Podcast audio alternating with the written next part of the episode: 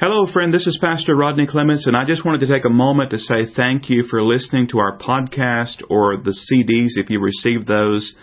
It's a real blessing to me and to our church to know that you're being blessed and helped through this uh, medium of uh, technology in which we live and the opportunity to share these messages with you. Uh, obviously, today's uh, CD or podcast is much different than what you're used to. Uh, normally, we just have you join the service and the music and all that, but obviously, Uh, today I'm coming on here talking to you. And the reason why is because we had some technical difficulties yesterday and uh, the service was not able to be uh, fully recorded. So we're in the midst of a Revelation uh, sermon series. Uh, part one called a divine wake up call. And I know that uh, as you're listening to a series of messages, you want the entire series and we want you to have the entire series. So what I'm going to do is basically uh, record the message and the material from yesterday. Uh, it's obviously going to be a little bit different because it's not a live uh, sermon, uh, but I want you to have this material. It's very important, and so uh, I trust it'll be a blessing to you. I want to pause and pray, and then we'll jump right into Revelation chapter two, talking today about bad things do happen to good churches. Heavenly Father, thank you so much for the opportunity to be in your presence today. Uh, thank you for the opportunity to share these messages with so many. I pray that you'll bless our time together today. Uh, use me, Lord, as I speak. May I truly be a blessing to others and most of all a blessing to you as I share the truth of your word. In Jesus' name I pray. Amen. In September 2013, Meriam Ibrahim, a Sudanese doctor, was in prison uh, for having married a Christian Sudanese man who was a U.S. citizen. She was sentenced to a hundred lashes for her adultery, quote unquote adultery, and sentenced to death for not renouncing her Christian faith. Now her sentences were delayed until she could give birth to the child she was carrying, a birth that occurred in May 2014 in a squalid prison where she was kept. Sudanese officials have come under worldwide condemnation for their faith-based persecution of Ibrahim, uh, but she has not wavered. In fact, listen to a quote uh, that she uh, uh, gave I refuse to change. I'm not giving up Christianity just so that I can live. If they want to execute me, then they should go ahead and do it because I'm not going to change my faith. End quote. Well, fast forward, friend, to August of this year, and Fox News reported a Sudanese woman who faced the death penalty for refusing to recant her Christian faith has arrived in New Hampshire ready to begin a new life. Meriam Ibrahim, her husband, and the couple's two children arrived Thursday night at Manchester Boston Regional Airport, where they were greeted by a throng of supporters from the city's Sudanese community before getting into an SUV and leaving the airport. Thank you so much, her husband Daniel Wani told reporters. I am so relieved. Her brother-in-law, Gabriel Wani, said Ibrahim had been granted asylum by the United States and will soon meet with the U.S. De- State Department officials. Gabriel Wani said the family now plans to relax, uh, but didn't have specifics on their immediate future. The Sudanese community in Manchester, uh, northern New England's largest city, will throw the family a party he said. Now, thankfully, friend, it seems that uh, this story has a happy ending, but not all do. Persecution for Christ's followers is real. It's alive and well in our world. According to our own Southern Baptist Ethics and Religious Liberty Commission, Christians are the most persecuted religious group worldwide. An average of at least 180 Christians around the world are killed each month for their faith. I took the time to average that out on a monthly basis, and that means that five or six will die today. They tell us that Christians in more than 60 countries face persecution from their governments or surrounding neighbors simply because of their belief in Christ. They also tell us that one of the worst countries in the world for the persecution of Christians is North Korea. With the exception of four official state controlled churches in Pyongyang, Christians in North Korea face the risk of detention in the prison camps, severe torture, and in some cases execution for practicing their religious beliefs. North Koreans suspected of having contact with South Korean or other foreign missionaries in China and those caught in possession of a Bible have been known to be executed. They also tell us, friend, that in 41 of the 50 worst nations for persecution, Christians are being persecuted by Islamic extremists. Now, in all honesty, this is a difficult issue for us to grapple with, is it not? I mean, when it comes to physical persecution because of our love for the Lord Jesus Christ, I really feel like I'm the blind leading the blind. What do we really know of suffering for Jesus? You know, for, for us, suffering for Jesus might mean that the church went over till 1215, or someone took our seat, or the air conditioning was not set to our comfort level. Pastor Steven Lawson wrote that the greatest blessing that could ever happen to the cause of Christ might be for the American church to be persecuted. He continued his thoughts by noting that someone has said the problem with Christians these days is no one wants to kill them anymore. At least not here in the United States, I guess. Such persecution would melt us down to the very essentials of what it means to be a genuine follower of Christ. Now, right now, most of us, if we suffer, we suffer what we might call mild persecution for our faith. Mild persecution. Unbelievers might laugh at us and mock us and ridicule us or even speak evil of us. Our faith might cost us a promotion at work. It might cause hardship at school. It might cause others to distance themselves from us. You know, there are many and various forms of persecution in the world. But there might come a day when we are required to move from enduring minor persecution to major persecution, uh, physical persecution, even the loss of our lives. Now, that seems so far away, but is it? I mean, think about it. In the world in which we live, it doesn't seem that far fetched, does it? Being a Christian is becoming more and more costly, even in America. Now, the real question is how do we respond to all of this? How do we prepare ourselves? How do we respond to the minor persecutions of today while possibly even facing major persecution tomorrow? Well, we find some help in this in the second chapter of the book of Revelation. And today we're going to look at Jesus' message to the church at Smyrna. And so if you have your copy of the Bible uh, in front of you there, if you'll find your place in Revelation chapter 2 and verse 8. Now I realize as I'm doing this series on the book of Revelation that there are some who would like to skip over these opening chapters and get into the nitty gritty uh, stuff of Revelation. They want to talk about the, the seals and the trumpets and the two witnesses and the dragon and the beast and 144,000 and the like. And God willing, we will get there. But please don't miss out on these opening chapters. Don't miss the present while longing for the future. What we learn about the Lord Jesus Christ and these churches, and thus our church, is so valuable. You see, He arranged the order of the book of Revelation, and we're following His plan.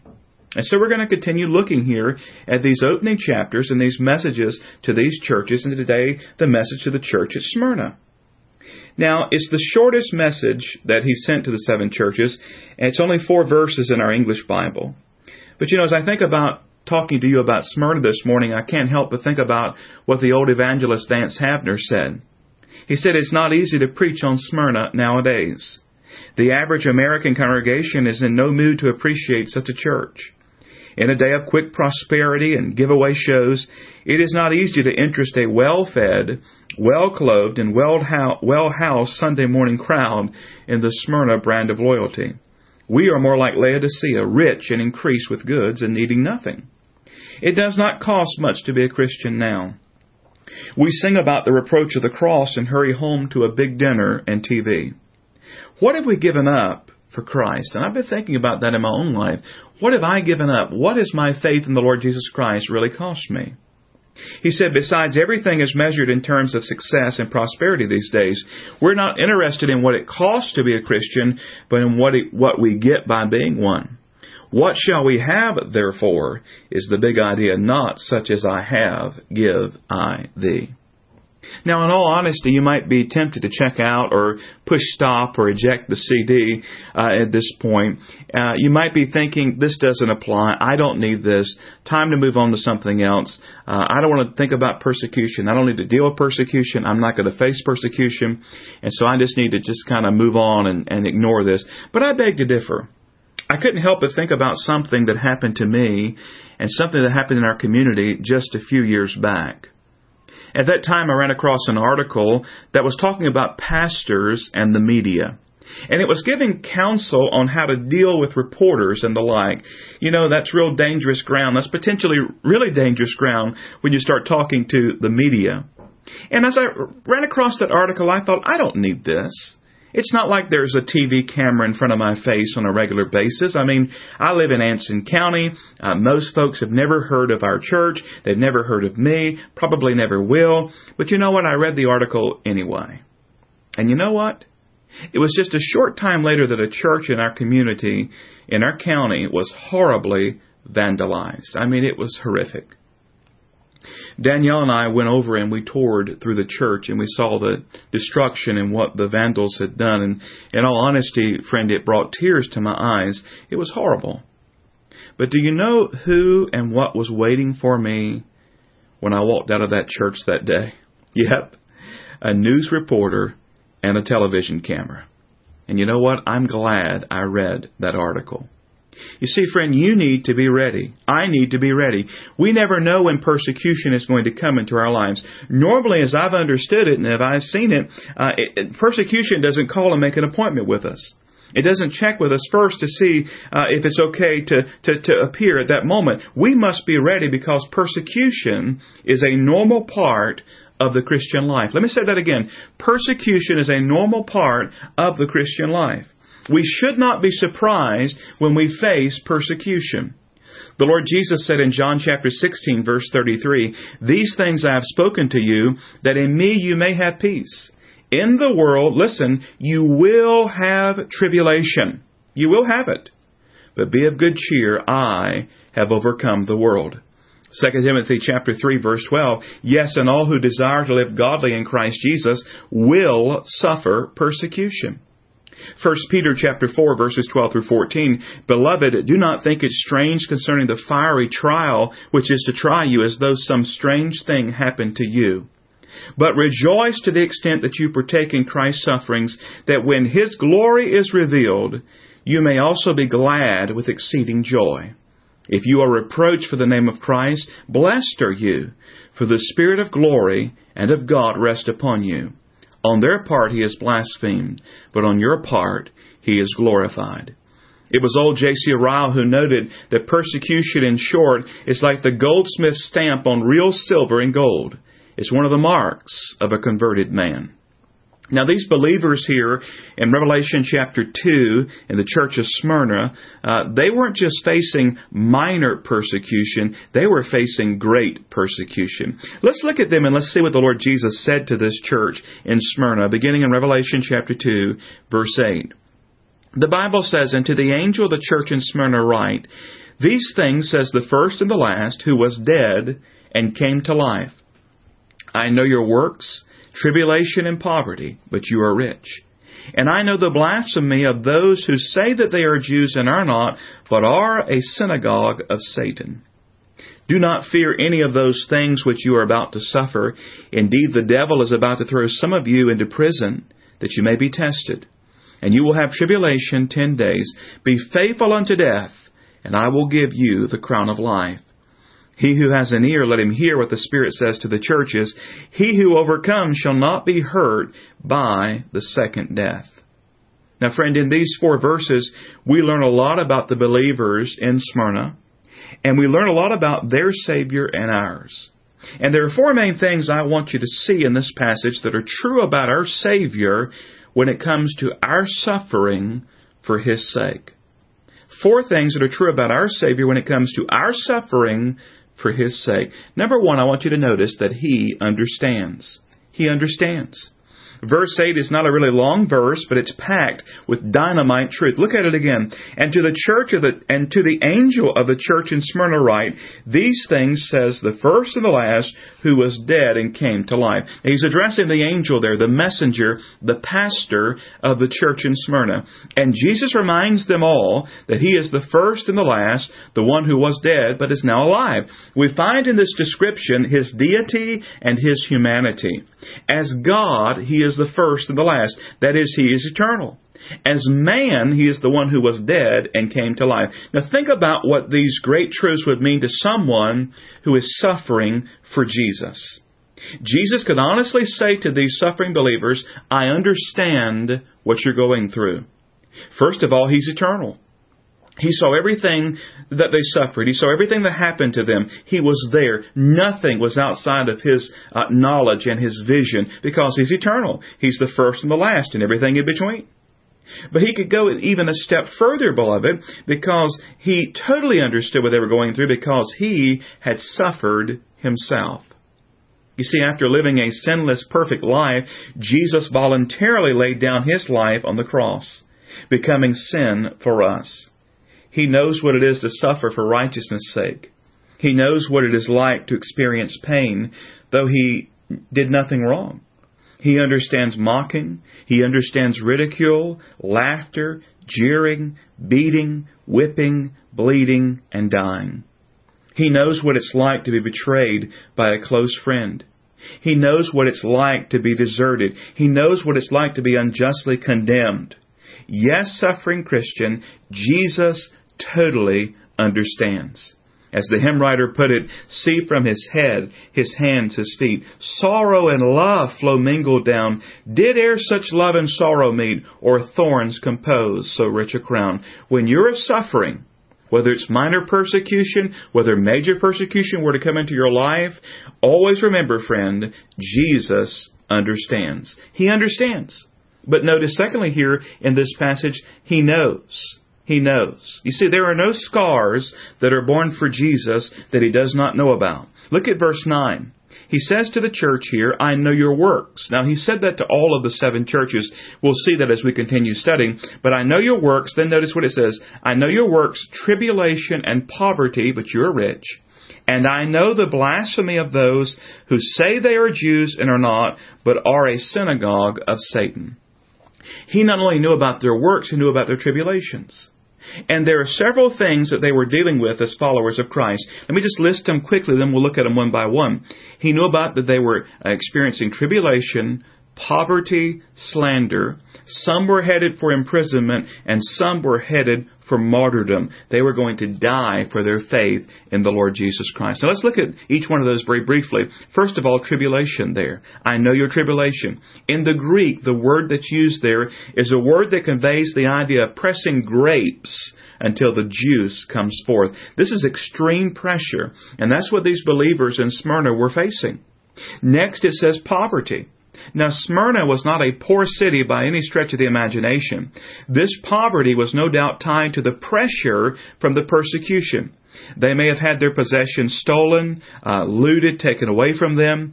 They may have had a difficult time finding work and keeping work or being allowed to trade and to conduct business because of their faith in the Lord Jesus Christ. They were experiencing tribulation and poverty. And then we find slander here. It talks about these Jews and the synagogue of Satan. It appears that these are Jews who were racially Jews. They were racially Jewish, but they were not believers and they were busy slandering these believers. They were busy spreading lies about them. And I don't know about you, but when it comes to persecution, uh, one of the difficult things is it not is to have people telling lies and, and falsehoods and slandering you and saying things you know that are not true. Well, these believers were facing slander, tribulation, poverty, and then we find imprisonment. Some of them were headed to jail, not for wicked crimes, not for evil which they had done, but for righteousness' sake. Some of them are going to be uh, placed in jail. We see that throughout church history. Believers placed in jail and suffering that way because of their faith in Christ. And then some are going to face martyrdom. Notice it says there in uh, verse number um, verse number uh, uh, ten that. Um, they were going to uh, be uh, be faithful unto death, and I will give you the crown of life uh, some believers are actually called upon uh, to lay their lives, their physical lives down uh, for the faith. And that's what these believers, uh, some of them are going to face. Now, all this was going on in the church in Smyrna, and Jesus knew all about it. He knows. There's nothing that you will face that he is not aware of. There's nothing that I'm going to face that he's not aware of. And that's a comfort, is it not? Sometimes when you're facing difficulty and, and problems and challenges and sufferings and, and trials and all these things, it's a blessing sometimes just to know that somebody else knows. They know about it. And so we see here in this passage that when it comes to suffering for His sake, Jesus, He understands, He knows, but can I say to you thirdly, don't miss this one, He cares.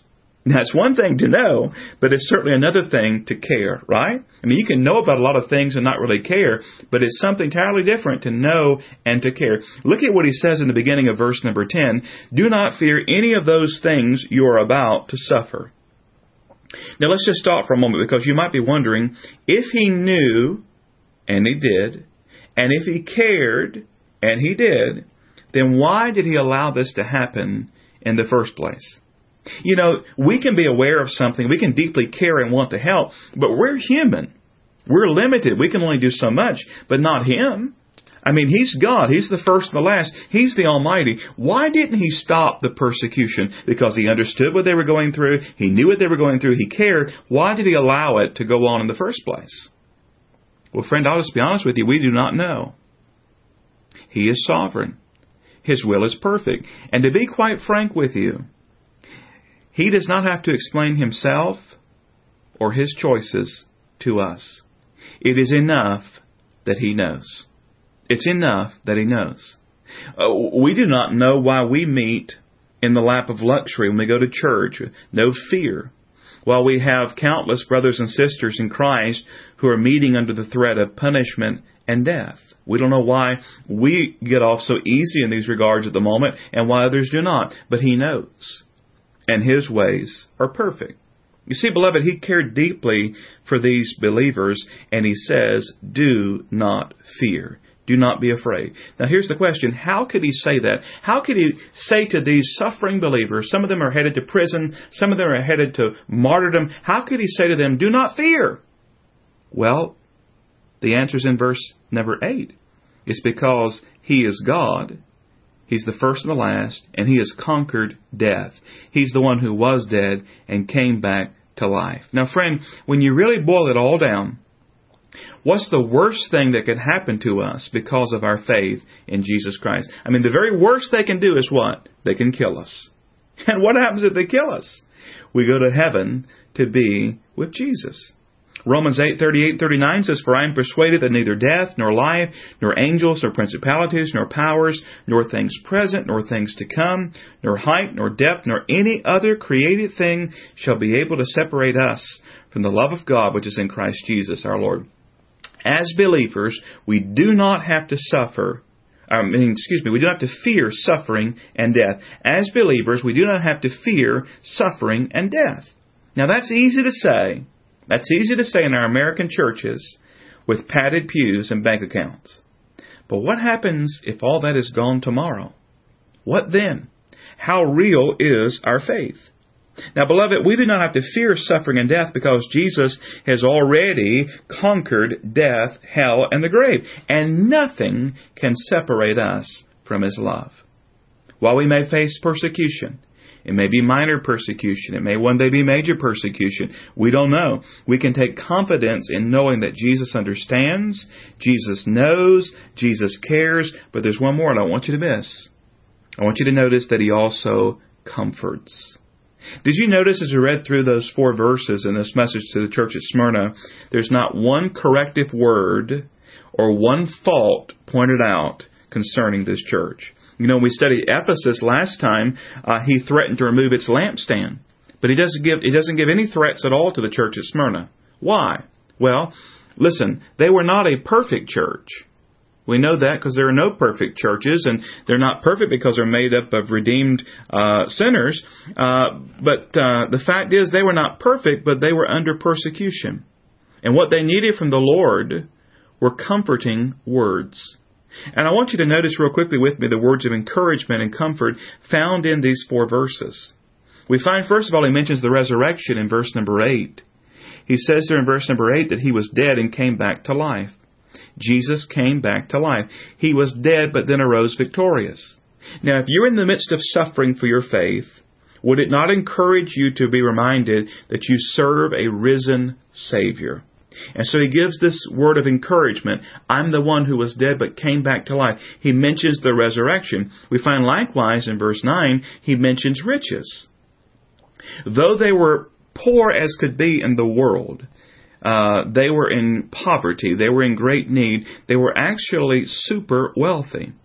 They had those things that money cannot buy. They were spiritually wealthy. They were spiritually rich. And he reminds them, listen, in the world's eyes, in this moment right now, in this world, you're in poverty, but you are rich. Who you are and what you have in the Lord Jesus Christ. He mentions the resurrection. He mentions riches. Would you notice he also mentions relief in verse 10? Those who were thrown into prison would be there and suffer for 10 days. Now, some commentators and some scholars, you'll go read their works, they want to make this mean all sorts of things. But I don't see any reason to take it as anything but what it says, literally, that they would be there for 10 days. That is, they would not always suffer. Relief was coming. There would be an end to their suffering. And that was an encouragement, no doubt. They could know that this is not going to go on forever. And no matter what we're facing here, it's not going to go on forever. A day of relief is coming. So he mentions the resurrection, riches, relief. He also mentions a reward in verse 10. Be faithful unto death, and I will give you a crown of life. I'm going to reward you for how you've suffered for me. But we also find, and I want you to really especially notice this one, we find that he mentions a wonderful reality in verse 11. A wonderful reality in verse 11. He says, He who has an ear, let him hear what the Spirit says to the churches. He who overcomes shall not be hurt by the second death. Now remember, if you uh, to our previous uh, message on the church at Ephesus, you know that an overcomer is not a super Christian, it's not a super believer, it's not someone with a cape and a big C on their chest that they've overcome and they've just gone to another level. Uh, the idea of an overcomer here is a believer. If you're a believer, if you're a follower of Jesus Christ, you're an overcomer according to God's Word and according to the Lord. And, and it says here, you're only going to face death once. And in fact, friend, if the rapture happens, you're not going to face it at all. You see, the first death, because it talks about the second death, he who overcomes shall not be hurt by the second death. Well, the question is, what is the second death? And then if, if there's a second death, what's the first death? Well, the first death is the separation of soul and body. We deal with it all the time. We experience it in our families, in our friends, in our churches. We know there are those who've experienced death, and we deal with that on an ongoing basis. As a pastor, I deal with it quite often in, in helping people whose loved ones have experienced the first death, the separation of soul and body. So that's the first death. But what's the second death? Well, the second death is eternal separation from God in the lake of fire. Eternal separation from God in the lake of fire. D.L. Moody put it this way He who is born once will die twice, but he who is born twice will die once. And let me say that again. That's a lot to take in and you got to think about that and chew on it for a while. He who is born once will die twice, but he who is born twice will die once. We'll talk more about that in a moment. But let's see the second death because the scripture tells us what it is specifically. In this same book, Revelation chapter 20, uh, verses 12 through 15, the Bible says, it talks about the great white throne judgment. And by the way, these are unbelievers. Believers do not appear at the great white throne judgment. Revelation 20, 12 through 15. And I saw the dead, small and great, standing before God. And books were opened. And another book was opened, which is the book of life and the dead were judged according to their works by the things which are written in the books. The sea gave up the dead who were in it, and death and Hades delivered up the dead who were in them, and they were judged, each one according to his works. Now listen. Then death and Hades were cast into the lake of fire. This is the second death and anyone not found written in the book of life was cast into the lake of fire. So that second death is eternal separation from God in the lake of fire. It's mentioned again in Revelation chapter 21 verse 8. But the cowardly, unbelieving, abominable, murderers, sexually immoral, sorcerers, idolaters, and all liars shall have their part in the lake which burns with fire and brimstone, which is the second death. Now, we said a moment ago that if you're born once, you'll die twice, but if you're born twice, you'll only die once. So here's the question Have you been born only once? Then you will die twice. In other words, if you've only experienced physical birth, then you're going to experience the first death, which is a separation from your body and soul, but you're also going to experience the second death, which is eternal separation from God in the lake of fire. And by the way, God desires no one to go there. His word is clear that He's not willing that any should perish, but that all should come to repentance. And He desires for you to be born again, to experience that new birth, and to not have to experience the second death. but to spend eternity with Him in glory. And so the question is, if you've been born only once, then you will die twice. But if you've been born twice, you'll only die once. Let's unpack that for a moment. So what do you mean, preacher, by the fact that I've been born twice? Well, first of all, there's your physical birth. And obviously you've experienced that because you're listening to my voice right now. But there's also your spiritual birth, the new birth. Have you been born again? Have you trusted the Lord Jesus Christ as your Lord and Savior? See, if you've been born twice, if you've been born physically, which you have, but then you've been have you've been uh, uh, born again by placing your faith in Jesus Christ, you'll only die once. You see, it says here that you'll not be hurt by the second death. You'll not experience the second death. You'll have no part in the second death. You'll have no part in the lake of fire. Instead, you'll spend eternity in glory with the Lord. As a friend, if you don't know for certain that you've received the Lord Jesus Christ as your Savior, now's the time to do that. Turn from your sin and place your faith in the Lord Jesus Christ. Well, let's kind of bring this to a close this morning, summarize what we've said. Uh, basically, I want you to take this with you. First of all, suffering is a part of the Christian life. Now listen, we don't have to go looking for suffering. We don't have to go find it. We have to put in an ad that says, listen, I'm wanting somebody to, to, to, persecute me. If we truly live godly lives, persecution, suffering will find us. And it's a normal part of the Christian life. Don't be surprised by it. We understand here that bad things do happen to good churches. Bad things do happen. Smyrna is proof of that. I mean, here's a great church, but they're, they're suffering. They're into persecution. And, and, it reminds us here that in the days of persecution, whether it's minor persecution, whether it's, it's major physical persecution, in the days of persecution, where do we need to look? Who do we need to look to? Where do our eyes need to be focused? Yes, on our Savior, the Lord Jesus Himself. Not on the persecutors, not on the persecution, not on our troubles, but on our Savior and Lord. And as we're looking at Him and, and crying out to Him, we remember here, as we've learned today, that He understands. He knows everything we're going through. He, he knows it from uh, the standpoint of God. He's seen it. Uh, he's eternal, the first and the last. But also, He Himself, He has uh, suffered Himself, and He understands exactly what we're going through. He knows all about it. He cares, and He brings comfort to us. We need to be faithful, not fearful, trusting totally in Him. Now, beloved, I want to say to you today, as you hear this uh, message, as you think about these things, file all this away Follow it all the way, but don't put it too far away. If truth be known, you may need it sooner than you realize. I want to pray with you and speak to you just another moment, and I appreciate your listening today. Heavenly Father, help us as we take in these truths, as we understand this. Uh, help us to be faithful uh, to you uh, when those would want to ridicule or mock, or Lord, if there comes a day where we actually face physical persecution, help us to not be fearful but faithful. Looking to you. Thank you, Lord Jesus, that you know, you understand, you care, and you comfort. You've experienced suffering. We lift up today our suffering brothers and sisters in Christ around the world, those, Lord, that will be called upon to lay down their life even today. Help them to be faithful unto death. Strengthen and give your grace, I pray. In Jesus' name. Amen. Let me just say to you before you um, uh, close out our time together here, uh, we'd love to hear from you. It's an encouragement to me personally. It's an encouragement to those who work in our media ministry, who prepare these to send out to you. It would be an encouragement to our church if I could share a note from you uh, that you're receiving the messages, whether it be by podcast or by CD. Let us know how you're hearing, how it's blessing you, and I'd love to share that with our folks here. God bless you. We love you, and I appreciate you listening again. Take care. Bye bye.